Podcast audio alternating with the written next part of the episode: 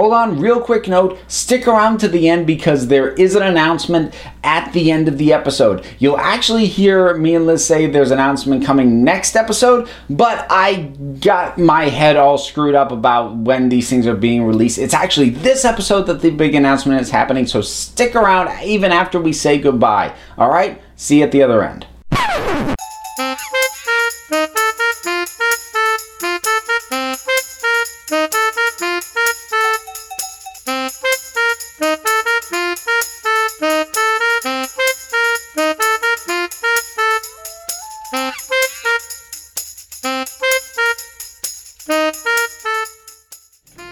Hey there, folks. Thank you for tuning in to the Punch Like a Girl podcast. I'm Nathaniel, And I'm Liz.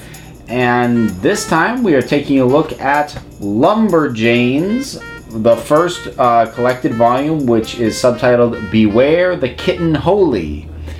Um, and this, well, this was one I was aware of, but you you were pushing for us to get to this one. Yes, mainly because um, it was Noelle Stevenson again um, was attached to it. She's a writer this time. Um, but I loved Nimona so much that I was excited for this. And also, um, it was one um, I got for my students at my one of my libraries.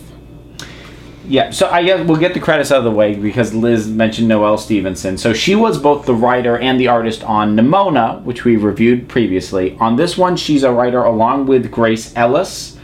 The rest of the uh, and and Noelle Stevenson did some of the covers, but the interior art is by Brooke Allen with colors by Maarta Laiho, letters by Aubrey uh, Acey. Icy, uh, I think that's it. Um, uh, and it's also worth noting that though the art is by Brooke Allen, Noelle Stevenson did uh, work on the character designs with her. Um, so e even though it is a different art, you do kind of feel her fingerprints on it. So the story, the story of Lumberjanes. Whew. Okay. Um. It de- it deals with a camp, and it's sort of um a Girl Scouts esque in the broadest sense, insofar as it it's a place for girls to go and be outdoors, and they earn badges, and so there's all that, and we're dealing with five friends who are at this camp. So see uh, see if I can remember all these. So it is Ripley, April, Joe, Mal, and Molly. Ah, I knew I was gonna miss one. Um, so it the the core group is the five of them. Uh, we also meet their Counselor Jen. yep, and And- there's Rosie who's the camp director. Yes.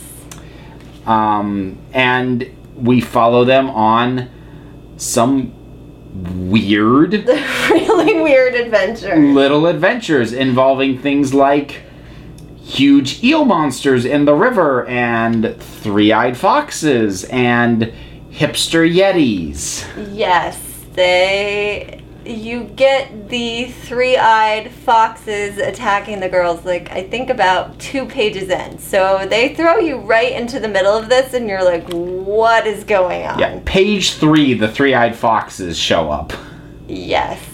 Um, it is a lot of weirdness and a lot of fun right from the bat. I really enjoyed this. Um, I really enjoyed the girls, um, especially Ripley, who was constantly enthusiastic and just running into everything, full charge. Um, Ripley is, I'm pretty sure Ripley's the youngest. She's certainly the most enthusiastic of the group. Her solution to pretty much anything is to literally run at it head on. yes. Um, there's a point where they're like trying to give one of the characters CPR and like she's like having none of it and she just like runs at them and like kicks them in the stomach and that's how she re- revives them. Or there's a little later, they're looking down this cave, and one of them's like, I don't think we should go in there. And Ripley just goes, I think we should go in there. And she just jumps down into this pit. so, um, yes, Ripley was my favorite. so, I suspected she was going to be. I'm not sure I could nail down a favorite out of the five. I did like them all. And one of the things it, wa it was funny because I, I did end up looking up the, the Wikipedia entry on this because I I'm a I'm a more visual person by nature, so I was recognizing these characters by sight and characteristics very early on, but I was getting their names mixed up. Um, and so I because I didn't and the other thing is like there's no formal introduction because it does basically leap right to three-eyed foxes at night. Mm-hmm. It kind of skips over the oh hey look it's this character and this one and this one and the names are only this said is where they come from. Yeah. No. so the names are only set in context. So because I didn't want to flip through the book and try and figure it out, I went to the Wikipedia page. And one thing that I found really interesting about the Wikipedia entry is it goes through all the girls and it breaks down, you know, their personalities, but there's a sentence that is actually listed for every girl and it's identical sentence in all their descriptions and that is she sometimes acts as the leader. mm-hmm. Which is true. Yeah, and it's funny because it hadn't occurred to me until I saw that, and I'm like, that's true. There isn't a definitive this person leads the group. It is very much, well, here's the situation we're in now. Which of us five is best equipped to take charge? And whoever does just takes charge. It happens so organically that I didn't even notice it was happening. That's kind of cool. Yeah, I did notice that. Um, I also really, my probably close second favorite is April, who is probably the most um, sort of feminine looking of the girls, has a big hair bow, um, like cute little pink shorts, Yeah. um, little purple jacket. Um, she is also this freakishly strong and um, she arm wrestles a statue and wins. Yes, she cracks the statue's arm off, in fact. So I really like that. I like that she takes notes in her little journal about everything. Um, I like at towards the end of the book, she gives a little speech all about how she's going to do some butt kicking and how they're going to do some butt kicking. Um, I just like that she, you know, kind of looks, you know, like very like prim and proper, but then really kicks butt. So Well, they also do that contrast the other way too, because the most punk-looking one of the group, which is Mal, um, is also the most cautious and the most like, ah, I'm not sure about this. It's a nice contrast. But Ripley, with her endless enthusiasm, just like warms her way instantly into my heart. So, I did enjoy this a lot. I do want to say I, I have one criticism about it, and it's actually one that it shares with Nimona, but it was more pronounced for me in this case. Mm-hmm. And that is that I had a difficult time orientating to what is normal for this world. because both this and Nimona, and Nimona dive in right off the bat. Um, the difference is though is because Nimona was set in a fantasy world, I knew I was going to have to figure out the rules as I went. And it was just a matter of realizing, oh, this standard fantasy rule that I'm used to isn't being used here. They're doing this instead. Um, but I, I did mention at the time when we did Nimona that it took me a couple of chapters to sort of orientate to what is what is normal here. This one, it was actually even trickier for me to do that because setting wise, it's like it's the real world. Mm-hmm. But, you know, a horde of three-eyed foxes show up and they just like assume a fighting formation to start battling them and i am and while it is very cool mm-hmm. part of my brain's going is this weird for them? Or is this a typical night for them and actually even finishing this first volume i'm not entirely sure as to how weird this stuff is for them because they don't while they they react to it as an appropriate scope of danger and they mm-hmm. don't act like it's not a big deal they're they're not weirded out mm-hmm. by what's going on. So even at the end of this first volume i still haven't fully ori- orientated to what's to the normal of this world yeah, I do think it's a. As much as I like stories usually that throw you into the middle of things, it is really like. It, it is a little disorienting trying to figure out what is going on in this world and. You know, how long have they been at this camp?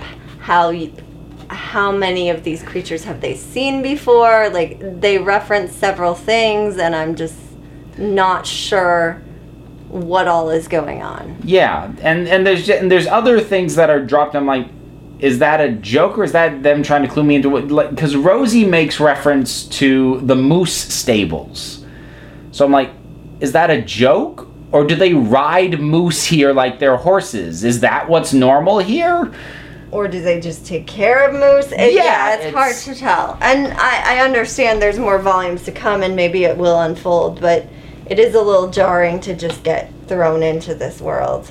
It's, Uh. I, I will say it's not frustrating to try and figure it out. I it's it, I still had fun reading it, but it it is it is a little a, a bit of work to try and just orientate yourself to everything. Yes. But it it it didn't it it didn't make it unpleasant. It just made it slightly confusing. Yeah.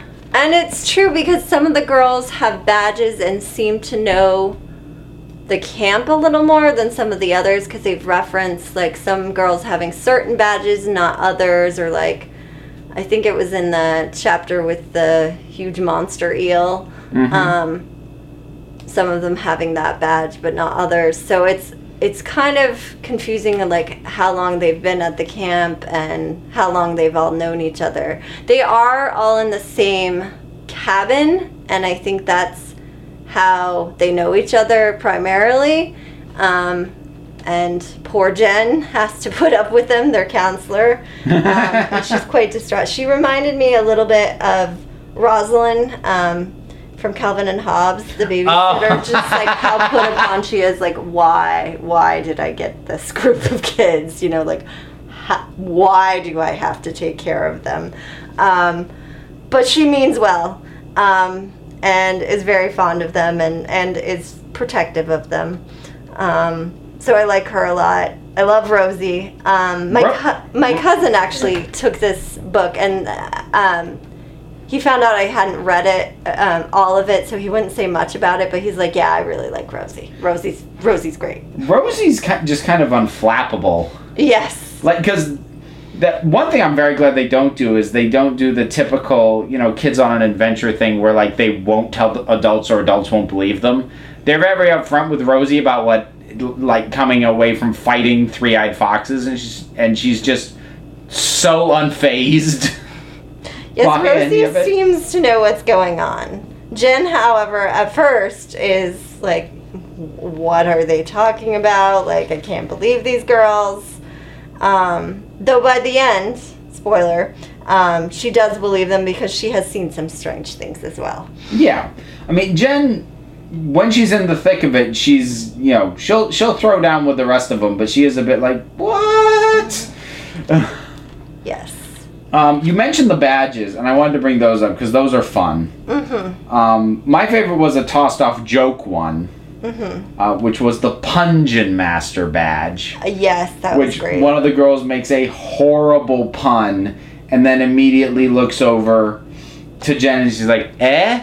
Eh? And just like, congratulations, you've earned the Pungeon Master badge. oh. Uh, it is great. There are a lot of lovely little weird moments like that.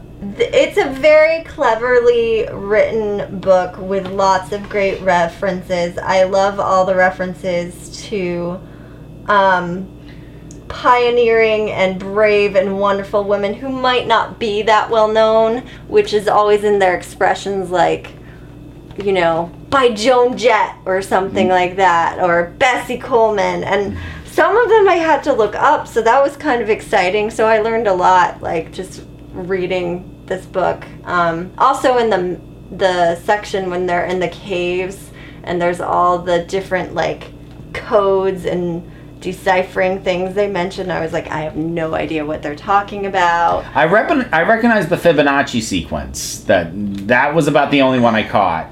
But yeah, they were using real math to solve to basically solve an Indiana Jones catacomb.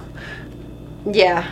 So that that was a fun. That might have been, I think, my favorite sequence was when they were in the caves, um, figuring that all out, and April arm wrestling this giant statue and everything. Well, also we get a fun little um, X Men reference because Ripley and Mal pull a fastball special.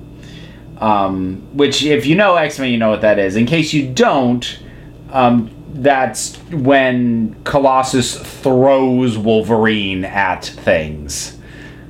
I was, Um, I, and in this case, it was Mal throwing Ripley. I was actually thinking of Lord of the Rings and tossing a dwarf.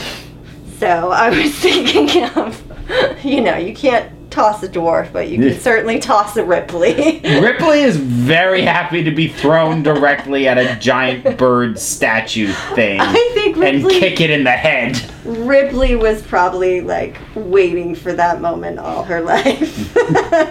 if Ripley can kick something or be thrown at something or like jump on something, she is all for it. That's that's a good day in her book. Yes, and a very typical day as well. It, it would appear so. So something that I found out accidentally, um, because I did stumble onto the Wikipedia page, and I want to bring up, even though it's not, it doesn't come up in the volume that we read, but I want to mention it anyway because I did check, and it wasn't a retcon, and it was something that the creators knew when they created this group, hmm and that is that Joe uh, is a transgender girl. Oh, really? Yeah. Cool. I did not realize that. Apparently that gets revealed in uh, in issue 17 which is probably two volumes later than we've read um, but the way the scene plays out is she is talking to one of the uh, what are they the scout boys or Yeah, they're introduced in chapter four. Yeah, Um, there's definitely something going on with them. Um, there's something weird going on with them but the, but across across the lake there's a there's basically an equivalent group of boys um, who are incredibly well mannered and Jen is immediately jealous of their like cabin leader like how do you have them so well behaved yes, Um, obedient. they make cookies and tea and are very polite and don't run off and run away from their counselor immediately. Um, but anyway, so apparently the way it was uh, revealed was Joe was talking with one of the mem- with one of the members of the Scout Boys, and she says something to the equivalent of, you know, when I was little, I I could have been a Scout Boy, but I always knew I I I was supposed to be a lumberjane. Oh, that's so cute. I love this ragtag little bunch of kids. They're so great. Um, uh, speaking of different characters, I also think there's a little bit of a crush going on between Mal and Molly. I kind of I- picked up on that. Yes, Um, they're they're both kind of too shy to say anything, but there's there's something going on there. Yes, there there's a little hesitation when like, oh, I have to give her CPR, and then there's one where she goes back and she helps her get her Molly's cap. Um, she has a little raccoon skin cap um, with the tail and everything, and so she has to go back and get it. And Mal helps her do that, and you know Molly's a little like, oh, I put I put you in danger, and like there's this protectiveness a little bit more than there is with the other girls, and just this, these really cute hints of a little crush going on, a mutual crush that I don't think they're quite aware of yet. So I really, that was just sweet. I think I really like that. Well, I, I like it, and much like the the transgender thing that I that I mentioned, it's it's a background element. It's something that's that's just there and mm-hmm. does not need a ton of attention called to it. And like even the way that I found out that they do that reveal for the transgender moment, it's one that if you're speeding through the through the book, you might not even catch. So it's just like, oh, you know, yeah, that's a thing. We're moving on though because we have statues to kick in the head and, and hipster yetis to upset. So But hipster yetis really like cookies. yes, Yes. If, if you encounter a hipster yeti in the wild, offer it cookies. All will be well. I really like the one with the like bad tattoo on its little like chest and everything. And they had a Walkman, which I was like, that's great. They have a Walkman. They don't have an iPod or anything like that. The Yetis have a Walkman. But and I also love that Ripley you know, they were like, "Oh, Ripley has cookies. She can give the Yetis all of her cookies, but she's like, no, some of the cookies. I can give the Yeti some of my. some of my cookies that I have stolen from the Boy Scouts. Which just reconfirms my love of Ripley. I mean, priorities. Like, I, yes, these are huge, hairy monsters that are probably super strong and really dangerous, but Could rip us apart. No, they can't have all my cookies. Not all the cookies. Clearly. As, oh, and another thing that I liked, and I don't know if this was an intentional nod, but it's it's the kind of thing that I I love in weird folklore. I I always find folklore, particularly monster folklore and mystical and um, creature folklore, really interesting because of how weird and random it is. Mm-hmm. If you really dig into that, so there's a scene later on where they're dealing with. It's not entirely clear what's going on. Maybe they're kind. Maybe they're possessed. Maybe it's a zombie thing going on. It's not entirely clear. But Jen throws this bowl of. It looks like it's jelly beans mm-hmm. on the floor, and they all are just. Oh, what did you do that for? What a mess! And they just bend down and uh, start picking it up, start picking everything up, you know, piece by piece. Which I forget where in the world, but there's it might be Chinese vampires. There's some version of vampires where if you spill rice on the floor, they have to pick up each individual grain, and that's how you run away from them. So ah. Okay, maybe it's not. I more thought about like they were reverting back to their like proper selves where It- they're like, oh gosh, we have to clean up this mess. Oh no. it could it could it could be six of one, half one, half dozen of the other, or it could be projecting because, like I said, I I just love random rules from crazy folklore. Mm-hmm. Yeah, I I could see her perhaps referencing that because there's a lot of really clever stuff thrown in. There's a Wishbone reference to that show, that old TV show, where she asks, like Rosie goes, "What's the story, Wishbone?" to one of the girls, and I got so excited because I just thought that was the cutest show when I was a kid. So the Wishbone reference really made it for me. So I get. Here's a question for you, you since you, I mean, this, this made the rounds at your school, didn't it? Or Um, yeah, it did. It, um, I think it was. I probably got it about halfway through the year.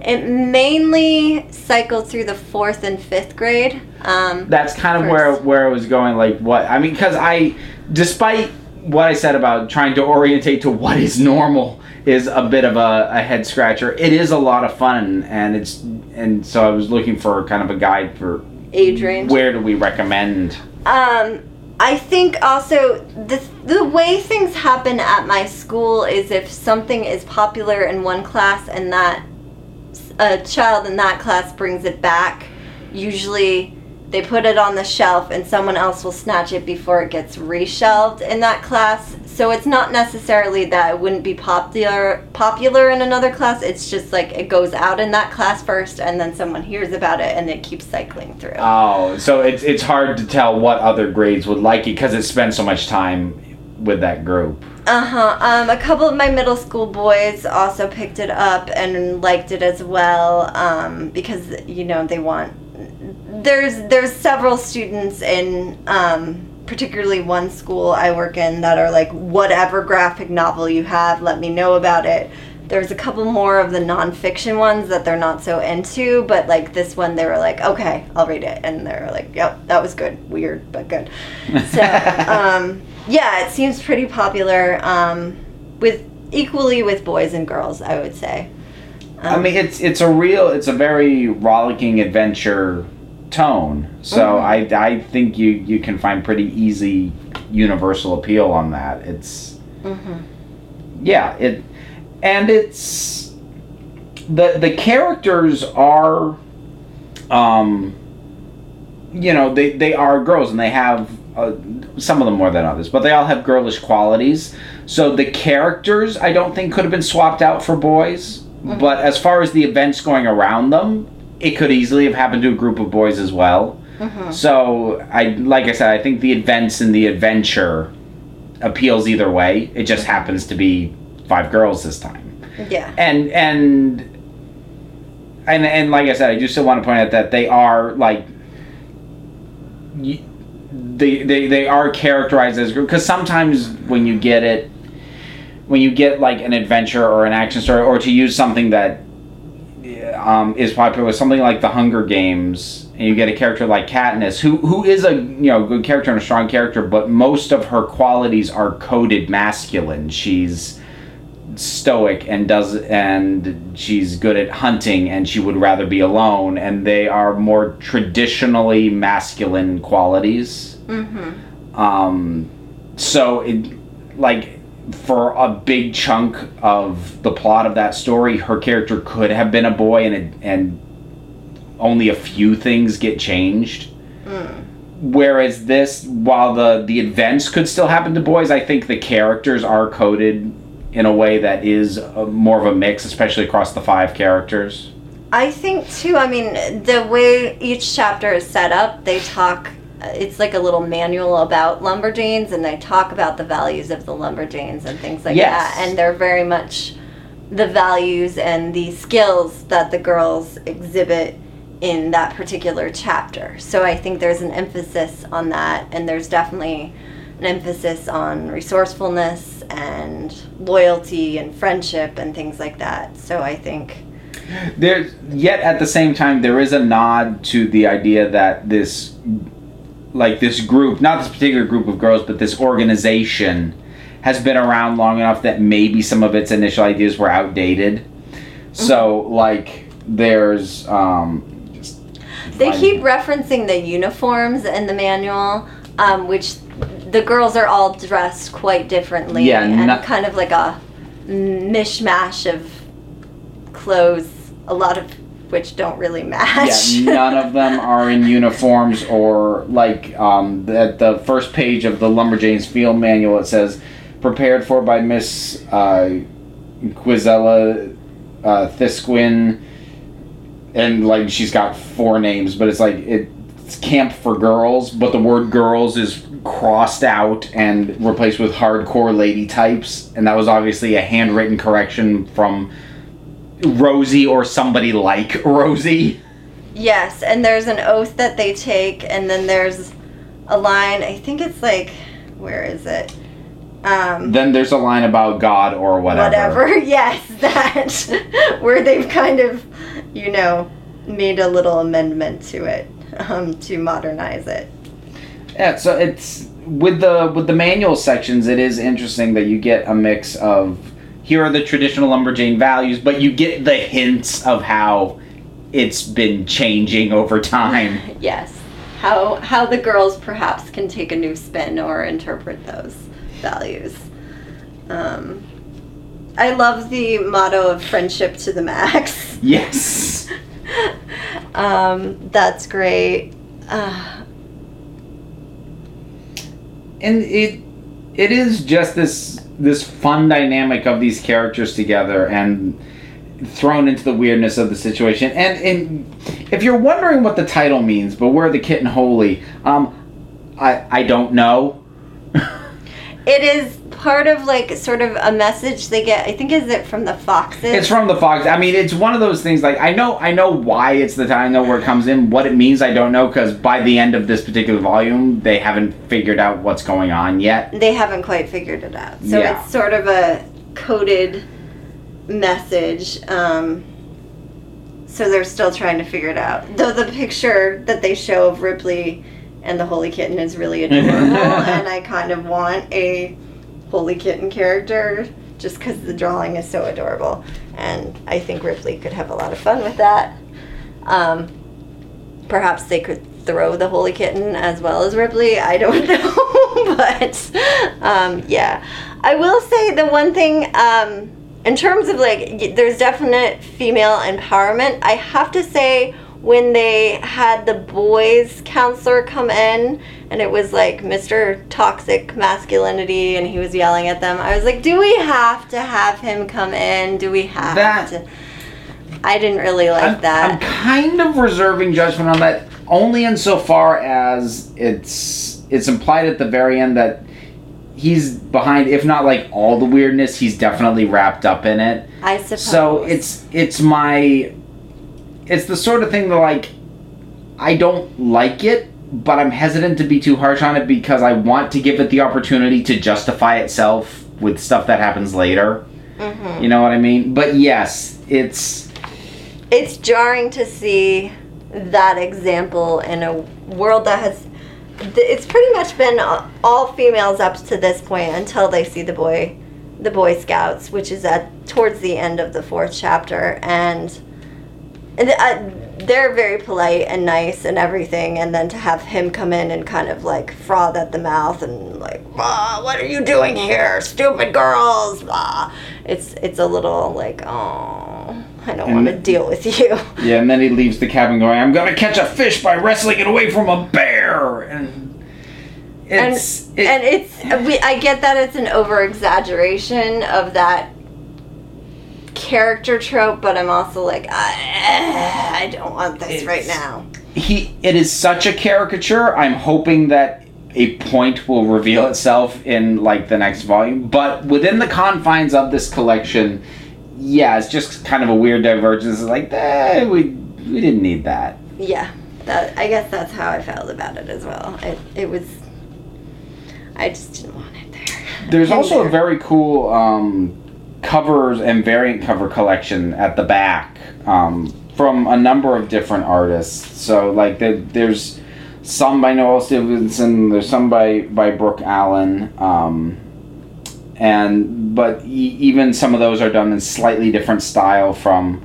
how it is. But there's a whole bunch done by various artists um, who aren't names that I recognize, but they obviously just got a collection of. And I'm just double checking now. It looks like entirely female artists to do these variant covers and yes they are all women all all by uh, women artists Yeah. Um, I liked a couple of them in particular. What, which ones did I know? Um, I like the one where they're, it's Malin Flores's one where they're in the woods and there's glowing eyes, kind of. I like the hot air balloon, which kind of references the, the monster in the river. mm-hmm Um, the one where they all have huge eyes and kind of look like Bratz dolls, that one just cracked me up. um, and I like the one where they're all kind of looking upwards and up. Uh, they're sitting around the fire. The campfire, kind of like yeah. very dreamy and wistful. Um, trying, you know, plotting their next adventure. So, it's it is a fun book and it's it moves at a good pace and it kicks along and it's got a lot of fun characters just just be prepared for it to be weird and if you're only picking up the first volume be prepared to not have it all make sense yeah. because if it ever all makes sense it's not by the end of this volume You are along for the ride and not really to understand what is going on and No. what is passing you by through the you, window. you're along for the ride but you're not entirely sure what it is you're riding or where it's going Yes. Yes.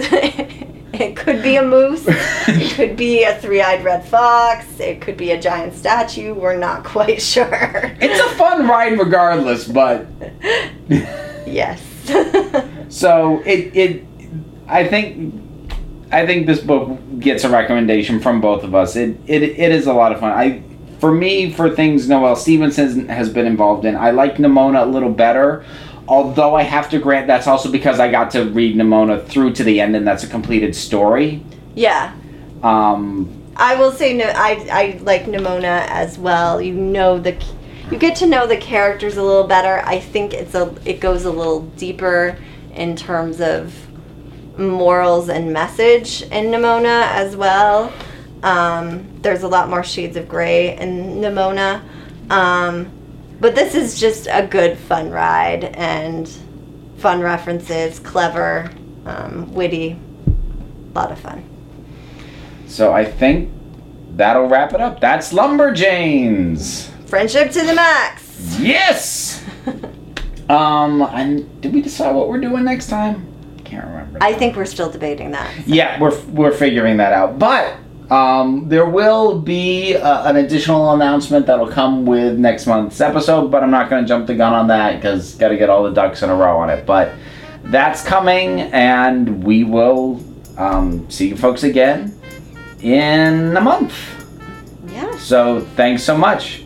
Bye. Bye. Okay, so what the big announcement is, and, and it is just me, Liz isn't here to, to help share this with you, but we are very excited about this. This is going to be the last episode released on this feed as it currently exists.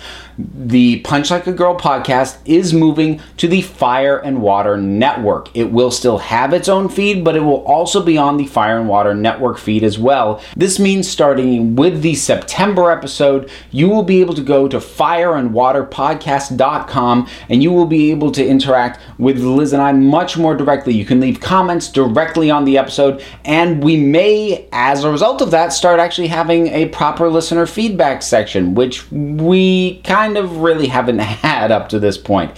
So that's the big announcement.